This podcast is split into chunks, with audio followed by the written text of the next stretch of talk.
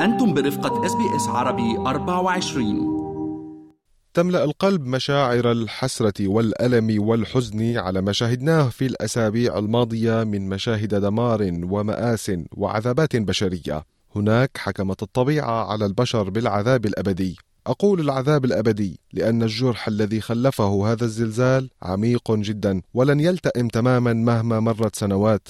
الزلزال الذي ضرب سوريا وتركيا جعل تلك المشاعر تتوهج فلم تقتصر أضرار الزلازل على 26 مليون شخص مقيمين بين تركيا وسوريا بل طالت الأضرار أناسا يعيشون بعيدا جدا عن مكان وقوع الكارثة.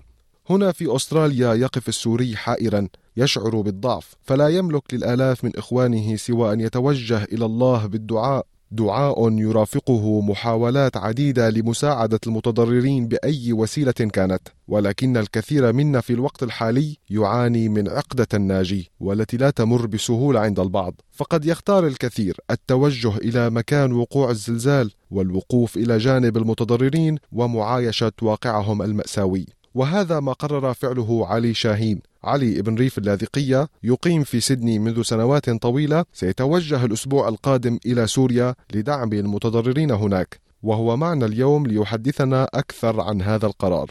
أهلا وسهلا فيك أخ علي شاهين. يسعد أوقاتك أستاذ ريان ولمستمعينك SBS عربي والشكر الشكر لكم لإذاعتكم SBS العربي الموقر المتابعة.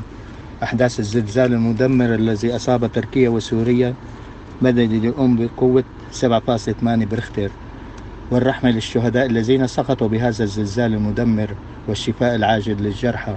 أنا أيضا بدوري بدي أتمنى الرحمة لضحايا الزلزال. بداية علي كيف تلقيت خبر حدوث زلزال في سوريا وفي منطقتك تحديدا في ريف اللاذقية؟ طبعا على الصعيد الشخصي تلقيت خبر من أخي حسنين شاهين. المقيم في اللاذقية القطرية خبر تصدع البناية بعد الزلزال مباشرة. قد تكلم معي بعد الزلزال بعشر ساعات أو 11 ساعة. قال إنه عندما حصل الزلزال كان شيء مرعب والبناء يهز بقوة وأصوات الحيطان والحديد وهو يمشي في الطابق الث... وهو يعيش في الطابق الثالث وعندما أخلى, أخلى البيت هرعا إلى الأرض كان برد ورعد ومطر ركض ليفتح سيارته ليحتمي بها ولكن القدر فرق بينه وبين سيارته وبين الموت. التي وقع التي وقع عليها قسم من الحيط وبلوك وتحطمت السيارة وتصدع البناء. فعلا علي قصص ومشاهد تابعناها على مدار ثلاث أسابيع مؤلمة جدا وبيعجز الكلام عن التعبير عن هالمشاعر يلي بتنتابنا بكل مرة عم نسمع فيها قصة جديدة. بدي أقول لك الحمد لله على سلامتهم لقرايبينك وبدي انتقل معك لسؤال يعني كيف كنت تتلقى الأخبار تباعا بما خلفه الزلزال من خسائر بشرية ومادية على الصعيد الشخصي؟ أنا شخصيا خسرت بيتي وهو أكثر من بيت وصهري خسر بنايته هو وأخوه. فقد خسروا بناء خالي و و والخسائر مادية على الأقل. بس لازم خبرك هال هالقصة ابن خالي دكتور أسنان بيعيش بنفس المنطقة. عندما حصل الزلزال باللاذقية القطرية لما صار الزلزال ولم تقع البناية قرر أن يجلب بعض الأشياء. لأن كان خلال الزلزال مطر قوي سماء وماء. دخل إلى البناية هو وقرايبه ومرت ومرت قرايبه بحيث يجلب بعض و يعني شمسية وهيك شغلات أغراض شتوية. وعندما دخلوا البناء وقعت عليه البناية ولكن سبحان الله أحياء طلعوا أحياء بعدما شالوهم بعد ثلاث ساعات من الأنقاض و... عن جد سبحان الله اللي عنده عمر ما بتقتله شدة بالمنطقة اللي عندنا يعني باللاذقية وخاصة بريف اللاذقية الهزة كانت قوية 7.8 برختر وهي هزت المباني ودمرت الحجر والبشر هزت قلوبنا وكياننا وضمائرنا بداية الزلزال كنت أتكلم مع أختي في دمشق ولكنها لم.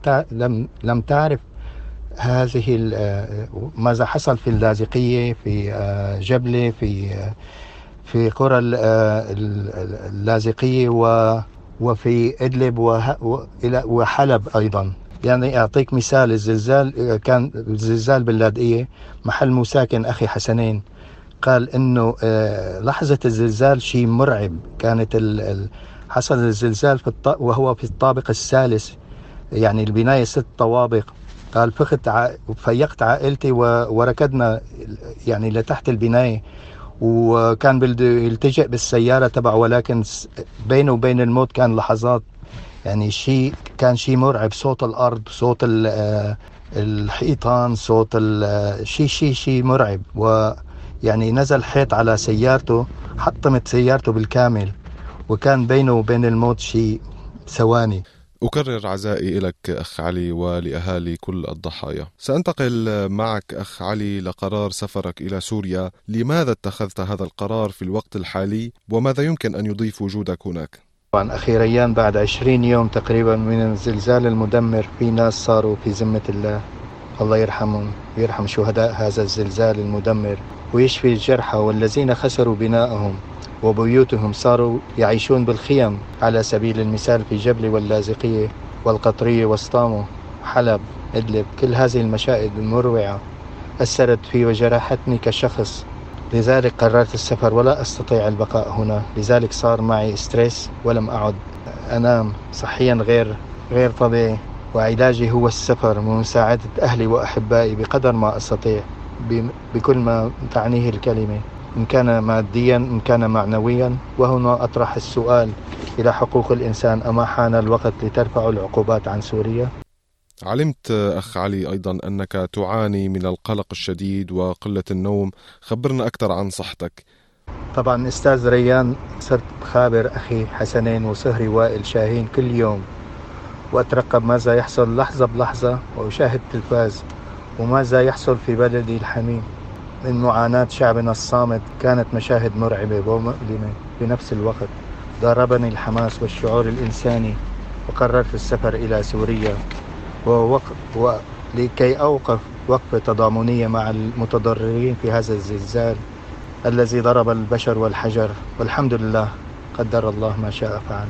وبعتبر أن وجودي معهم يعني بس أوصل على سوريا وسافر على سوريا هو أكثر شيء يكون معنوي لأكون مع أهلي وأحبائي لحتى أشاركهم بآلامهم بحزنهم بكل ما تعنيه الكلمة من ما بعرف كيف بدي أوصف يعني يعجز الكلام عن هذا هذا العالم بتعرف يحتاج إلى جمعيات ومنظمات وأنا عضو في مجلس الأعمال الاستراليه وهي جمعية خيرية لتقديم المساعدات الخيرية وتطوير العلاقات بين الجاليات. ونحن مؤخرا طرحنا برنامج المساعدات مع البرلمان الاسترالي طبعا وفق الأنظمة والقوانين والتشريعات الأسترالية. نحن كأشخاص فينا نقوم بعمل إنساني خيري معين لنرسم البسمة على وجوه بعض المتضررين بهذا الزلزال. وبهيك بريح ضميري يعني. وبتعرف مثل ما بتعرف أنت إذا ارتاح الضمير يرتفع المقام.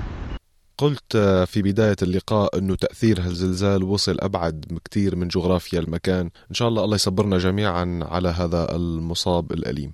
بنهاية هذا اللقاء علي آه، خبرنا عن الوضع الحالي لأهالي منطقتك المتأثرين بالزلزال.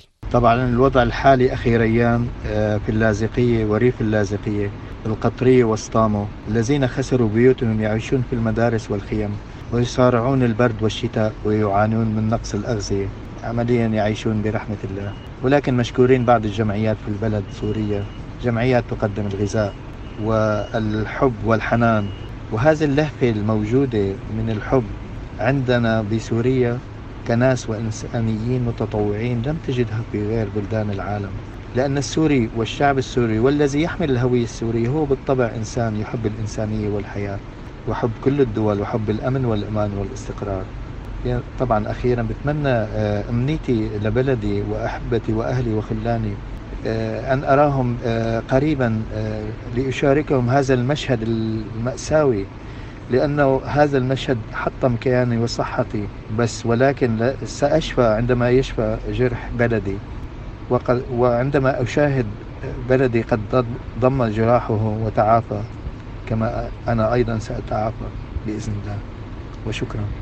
علي بدي أتمنى لك الصحة وإن شاء الله تروح وترجع بالسلامة وإن شاء الله بتحمل برجعتك بعض الأخبار الجيدة عن أهلنا بالوطن سوريا. شكرا لك علي شاهين على وقتك وعلى هذا اللقاء.